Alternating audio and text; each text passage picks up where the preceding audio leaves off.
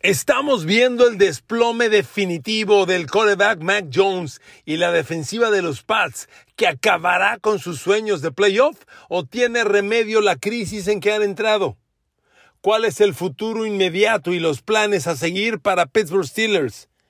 ¿A dónde irá el genio Russell Wilson después de esta temporada? Queridos amigos, bienvenidos a mi podcast. Gracias, muchas gracias por estar ahí. Abrazo, como siempre, de Spotify Podcast, YouTube Podcast, Apple Podcast, Google Podcast, Amazon Music Podcast y demás plataformas. ¿A dónde van los Pats? A ver, amigos, ¿a dónde van? De pronto, siete ganados consecutivos en la cima de la división. Van a Buffalo y le pegan a los Bills van contra Tennessee, le pegan a los Titans, todo luce maravilloso. Y de pronto, ¿cómo es esta liga, verdad? Tan cruel. De pronto, todo cambia. Amigos, hoy Nueva Inglaterra luce completamente confundido. Los números, como se lo he dicho, se lo he dicho siempre, no mienten y son la lectura clara de cada equipo. La crisis defensiva de los Pats y de Mac Jones es alarmante alarmante en el peor momento en el que puede ocurrir. ¿A dónde va el equipo? Tras perder 27 a 17 con los Colts y 33 a 21 con los Bills, pues aquí nuevamente me voy a los números. En los últimos dos partidos han recibido 60 puntos en contra. Les han corrido 377 yardas en dos partidos. Miren, vamos, son los tres temas que vamos a abordar. Pats, Pittsburgh y Russell Wilson. Vamos directamente al tema de los Pats. Ayer que hablábamos de Dallas, de Tampa y de Green Bay, quién es el más poderoso en la nacional, decíamos que entrando a playoff, el juego es más especializado, más delicado, con menos espacio de error y hay claves fundamentales para subsistir. En playoffs necesitas correr el balón, a la ofensiva y parar la carrera a la defensa. Presionar al coreback a la defensa y que tu coreback tenga bajo porcentaje de balones perdidos. Cuatro puntos que Nueva Inglaterra no está haciendo. Miren, el más alarmante es la carrera. En las últimas cuatro semanas, me voy a ir, desde que le ganaron a los, Tennessee Titans 36-13, recordará que se lo dije ya varias veces. Le dije, ojo, los Pats ganaron ese juego pero al medio tiempo, al medio tiempo, el partido iba 16-13. Favor los Pats. Estaba equilibrado.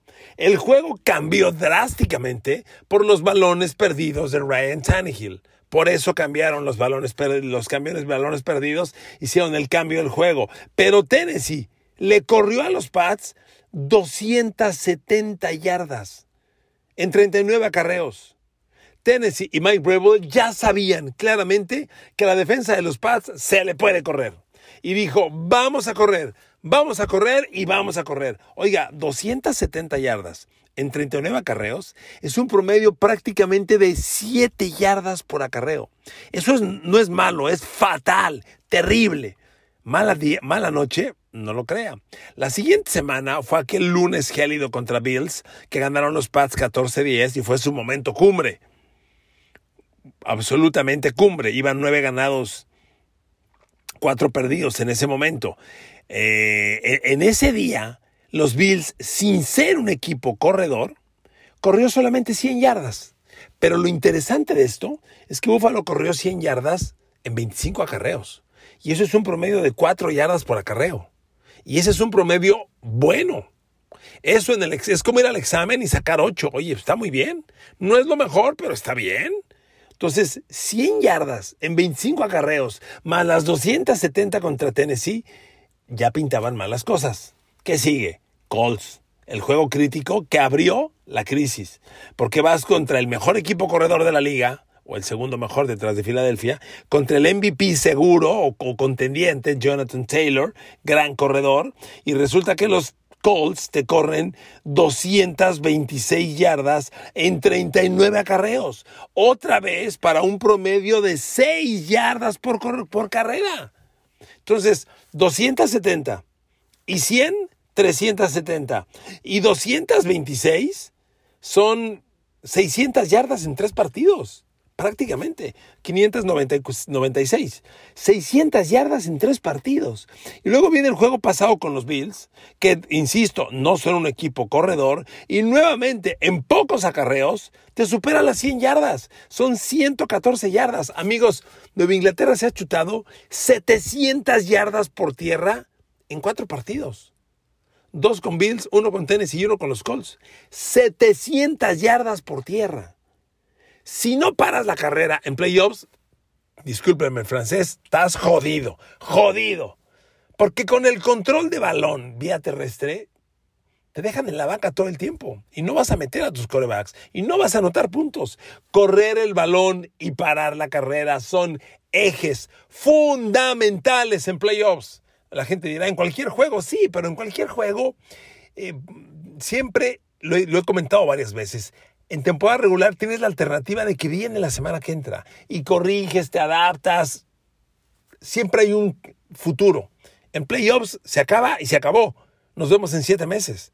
Entonces, lo que trae la defensa de los Pats mal es gravísimo. No, no, no es grave, gravísimo. Y miren amigos, si ustedes me hacen el favor de seguirme en mis podcasts, no sé si, si, lo hagan desde ahora o en meses pasados, cuando yo he tocado el tema de los pads, hay un tema clave, y a mí perdónenme, aquí sí, modestia aparte, se los digo con honestidad, aquí no me falla, ¿eh?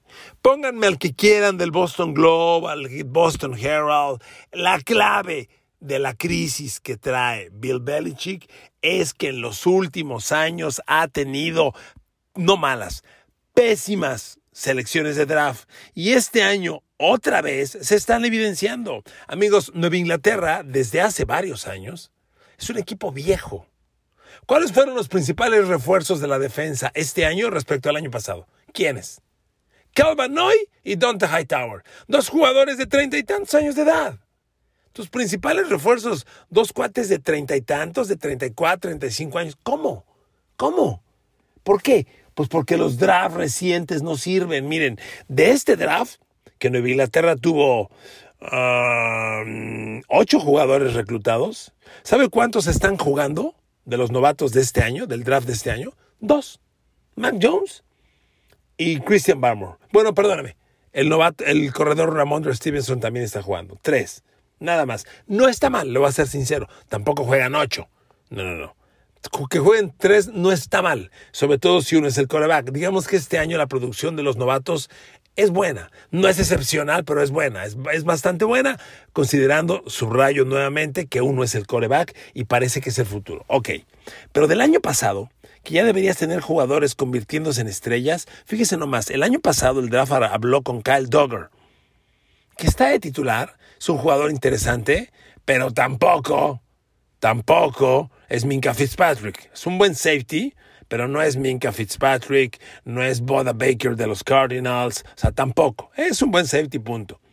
El segundo del año pasado, Josh Uche. ¿Dónde está Josh Uche? En la reserva lesionados. No ha jugado en todo el año. El año pasado tuvieron otro linebacker. Fíjese, dos linebackers, Josh Uche y Afroni Jennings. ¿Dónde están? Afroni Jennings Llámele a Locatel porque yo no lo encuentro. No existe ese güey. No existe. Y Josh Uche, reitero, en la reserva de lesionados. Entonces, dos linebackers del año pasado que ya deberían estar produciendo a alto nivel ni existen. Ya del resto del draft ni le digo. Los dos alas cerradas que reclutó Devin Asiasi y Dalton King son tan buenos que por eso están jugando ahorita John Smith y Hunter Henry. O sea, un par de piedras no existen del año pasado, sí reconozco que el gran reclutamiento fue el GAR Michael Onwenu, que es GAR, tackle, lo usan para todo y parece que es un fenómeno el chavo. De acuerdo, pero nada más. O sea, el draft del año pasado, que debería tener hoy tres, cuatro titulares, uno o dos pintando para estrellas, tiene poco, casi nada. Y ese es el draft del año pasado. Si nos vamos al draft de hace tres años, por favor, ese sí es cascajo viejo. ¿Dónde carajos están en Kill Harry? No pinta, lo usan como receptor para bloquear, porque resulta que como receptor es un gran bloqueador. Ay, no manches.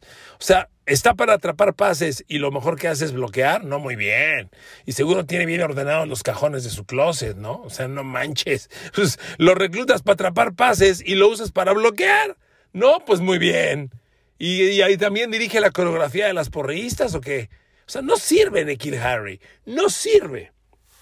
Y después de Nikhil Harry el año pasado, hace dos años, perdón, vino Joe John Williams, un corner que ahorita, con la lesión de Jonathan Jones y con la salida de Stephen Gilmore, debería estar como sólido titular, consolidándose. Ni siquiera juega. Es de los inactivos semana a semana Joe John Williams. Y le estoy hablando de una segunda de draft de hace dos años. Y el tercero de hace dos años fue Chase Vinovich. Yo le tenía un chorro de esperanzas a ese chavo. Yo dije, aquí viene un chavo excepcional. Ni siquiera juega, está en equipos especiales. Y la función de él es presionar al coreback. Y ahí Nueva Inglaterra tiene enormes carencias porque su única fuerza es Matthew Judon, que debieron traerlo como, traerlo como agente libre, porque estos chavos no se desarrollan. Entonces, Vinovich no existe. De hace tres años viene Damien Harris, reconozco titular, sólido, interesante. tampoco es Dalvin Cook, pero es un buen corredor. Damien Harris se acabó y no hay más. Nada más. Y ya no le digo hace cuatro años. Sonny Michel, Isaiah Wynn, el tackle izquierdo, híjole, es tan volátil. Tuvo momentos que yo pensé grandes cosas de él. Ni existe hoy Isaiah Wynn, aunque está de titular, es muy frágil. Lo atacas con un ala defensivo dominante y lo perforas. Isaiah Wynn no es confiable. Sonny Michel ni existe. Doug Dawson, el eterno safety de segunda ronda, no existe. Amigos, los pésimos drafts de Bill Belichick tienen al equipo en la crisis que está hoy. La gente dirá, pero hace dos semanas. Pues sí, la NFL es lo que rindas hoy. Si le ganas a Buffalo en Buffalo y a Tennessee, pues claro que pintas bien y luce bien. Pero si continúas con dos derrotas contra Colts y Bills como las hemos visto y en cuatro semanas te corren 700 yardas por tierra en cuatro semanas, pues ¿qué carajos quieres que diga? Se le volteó todo. Así de rápido. Como dijo ayer eh, Aaron Rodgers, qué rápido puede cambiar la narrativa sobre un, sobre un equipo o una persona. Pues sí, porque en la NFL vives por lo que hagas hoy. Así te llames Aaron Rodgers, Bill Belichick, Tom Brady o como te llames. Entonces, amigos, yo veo la crisis de Nueva Inglaterra seria. Que la pueda corregir, Belichick es Belichick. Y ahí sí, aunque no lo quieran, aunque les caiga mal, es el mejor coach en la historia de la NFL. Es un coach excepcional. Y él lo puede cambiar. Pero yo no veo el talento que debe haber. Tú comparas este roster con el de con el de Chargers, con el de Bills, y, hay carencias. O sea, Nueva Inglaterra no tiene con Bills, con, ellos, Nueva Inglaterra no tiene un Stephon Diggs, no tiene un Tradevius White, no tiene un Matt Milano, no, no los tiene, no los tiene. Entonces, yo veo que la crisis está severa, honestamente. Cuando analizo a la defensiva, pues hay, hay puro peón, no hay estrellas. Hoy, el jugador defensivo mejor calificado de Nueva Inglaterra, ¿sabe quién es? El linebacker Jamie Collins es el mejor calificado. Seguido por Adrian Phillips y luego JC Jackson. No manches. Y luego el safety Devin McCourty, que entre comillas se va, es su última temporada. Hace falta otro safety libre. Entonces, amigos, esto no pinta bien. ¿Que puede corregir las cosas? Sí, van contra Jaguares. Cierran contra Miami en Miami, que está bien bravo, pero es un juego que tiene que demostrar que el equipo trae nivel o no. Pero amigos, esto no pinta bien porque la crisis de Mac Jones, que ya analizamos también, es severa. ¿Ok? Bueno, ahí dejo a lo de los Pats. Me voy. Pittsburgh. ¿Qué sigue con Pittsburgh, amigos? ¿De qué tenemos que hablar de Pittsburgh hoy, después de que la derrota ante Kansas City los deja siete ganados, siete perdidos, un empatado, prácticamente fuera de playoffs, absolutamente. ¿Y de qué tenemos que hablar de Pittsburgh? Miren, amigos, yo creo, honestamente, que tenemos que empezar a planear el 2022. Ya. Ya en un podcast que hablé de salary cap, les dije que Pittsburgh, sorprendentemente, porque a Pittsburgh siempre le falta, le le falta, eh, les, Pittsburgh siempre está sin espacio en el tope salarial para firmar a los jugadores. Siempre rebasa el tope salarial, siempre. O está al límite. No, no tiene dinero. Pittsburgh nunca tiene dinero para invertir en agencia libre. Este año, oh sorpresa, sin que sea el de más lana, que es Miami y que va a tener 74 millones para invertir en la agencia libre, Pittsburgh va a ser el décimo. Y no está mal. va a tener 43 millones 890 mil, más lo que libere Ben Roethlisberger, que según mis cálculos va a liberar 12 millones. No liberas el total de tu, de tu sueldo, no. Big Ben tiene 25, 26 millones de, de sal de sueldo. Además, aquí lo tengo, permítame. Pittsburgh tiene en Big Ben Roethlisberger, no, mentira, mentira, 10 millones 340 mil de cap hit, de cap hit, de gol, de, de impacto en el salary cap. Entonces, si libera esos 10 Big Ben, Pittsburgh va a tener 53 millones. O sea, es muy buena lana. Va a ser el sexto equipo con más dinero. Y con esa lana, sí te puedes ir al mercado de shopping, hacer cosas bien importantes, ¿eh? A buscar tu Black Friday y hacer tus compras. Miren amigos, este, yo no recuerdo en Pittsburgh una situación tan favorable en agencia libre, con dinero tanto, con tanto dinero disponible. No es tampoco, repito, eh, hemos tenido equipos que tienen 90 millones para gastar. Pittsburgh tendría 53, 54, 55, buen billete, porque además hay que pensar qué va a hacer con otros veteranos. A ver, me voy a la lana Hoy en la nómina de Pittsburgh, el golpe más fuerte lo da, obvio, TJ Watt, que les cuesta 31 millones de dólares. Perfectamente invertidos. ¿eh? No hay nada que quejar. Pero aquí la bronca viene a partir del 2. El segundo más costoso es Cameron Hayward. Le cuesta a Pittsburgh 17 millones y medio de dólares. Amigos, Cameron Hayward tiene 32 años de edad. Yo creo que el fin de Cam Hayward es casi inevitable, casi inevitable. Y la bronca es que Pittsburgh tiene que renovar, yo diría, cuando menos, dos posiciones de la línea ofensiva, cuando menos, empezando por el tackle izquierdo, pero cuando menos, pon tú que sea una de draft y una de la adquisición de agencia libre, y luego tienes que irte a renovar a un Cameron Hayward que no lo consigues tan fácil en el draft y valorar a gente como Stephon Tweet, que es el tercero más caro, que te cuesta prácticamente 14 millones de dólares. Lo que pasa es que Stephon Tweet este año prácticamente no ha jugado nada. Está en reserva de lesionados desde hace mucho tiempo. Pero es un chavo de 29, 28 años, todavía tiene futuro. A él habría que valorarlo, si, si, que se quede, yo pienso que sí. Luego sigue Minka Fitzpatrick, que te cuesta 10 millones, la neta no está caro. Big Ben, y, se acabó. Pittsburgh tiene mucho para hacer en, el en, la agencia libre y en el draft. Además, amigos, eh, los receptores requieren más talento. Y entonces surge la pregunta, ¿quién va a llegar de coreback?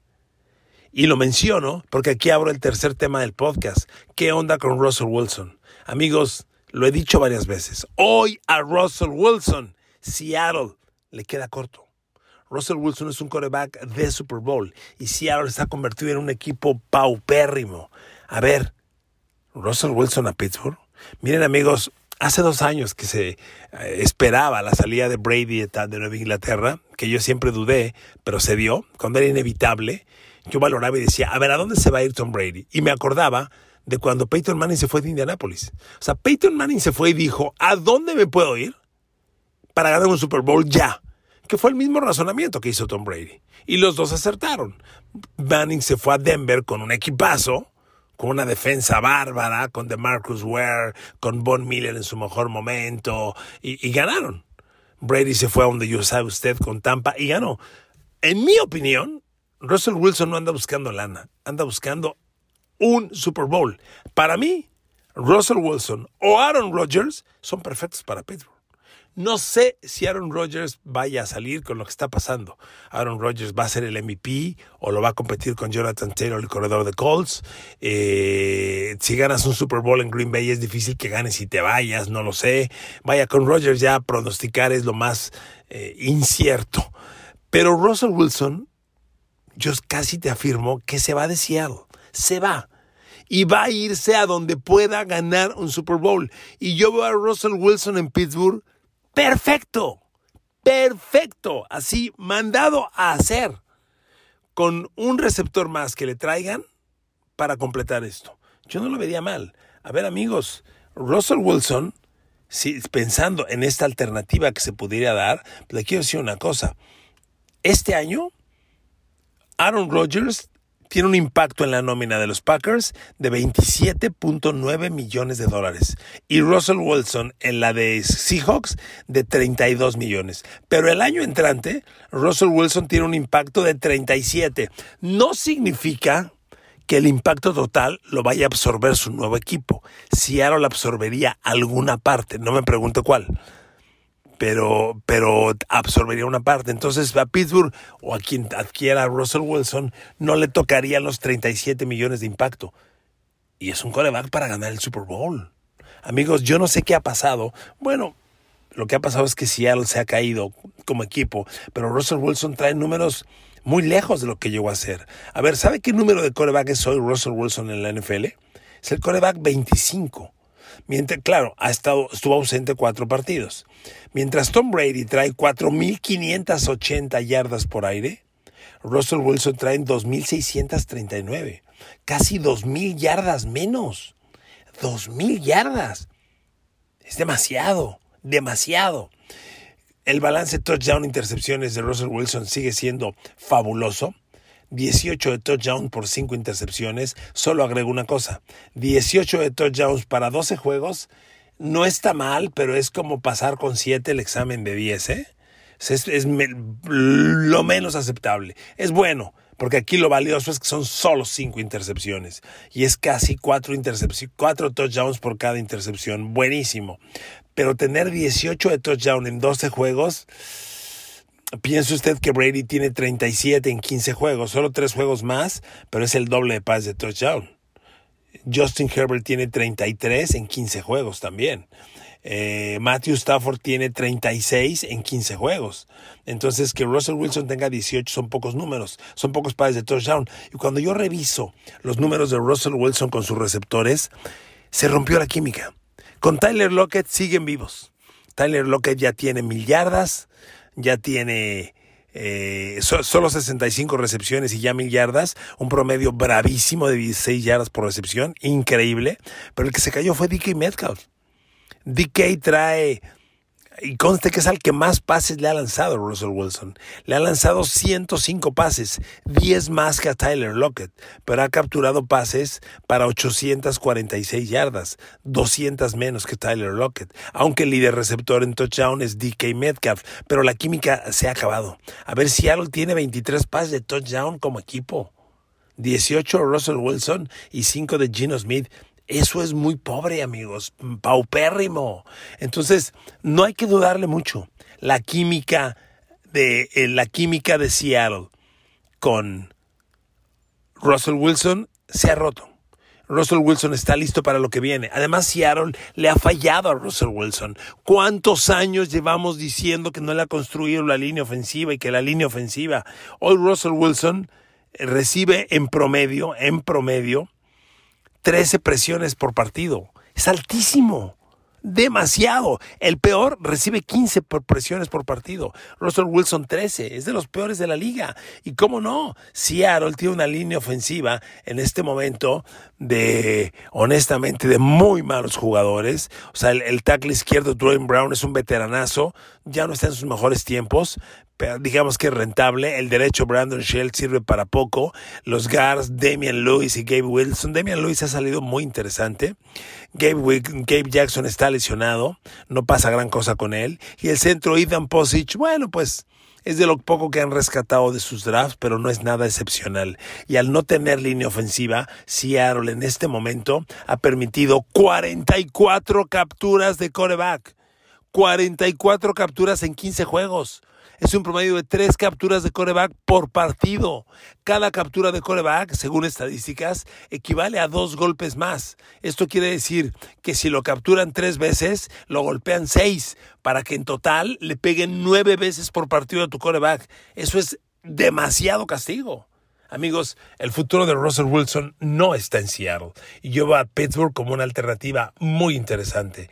Empecemos con el tour de despedida de Big Ben, le quedan dos semanas porque a partir de la tercera vamos a empezar a hablar quién para coreback de Pittsburgh, quién para coreback de Pittsburgh, porque mire, si Pittsburgh apuesta por un coreback vía draft, construir un coreback y aspirar al Super Bowl es un tema de años. Tú no aspiras al Super Bowl con un coreback novato. Vean a los Pats con Mac Jones Una semana sí, una semana no. Pero si Pittsburgh, con este equipo que tiene, el equipo de TJ Watt, de Minka Fitzpatrick, todavía Joe Hayden, este, Deontay Johnson, Chase Claypool, Pat Fryermuth, eh, Najee Harris, o sea, ese equipo le pones a Russell Wilson de coreback y está dos jugadores, tres máximo, del Super Bowl. Lo tiene. Para mí es un romance perfecto. Los quiero mucho. Gracias por su atención. Que Dios los bendiga. Buenas noches.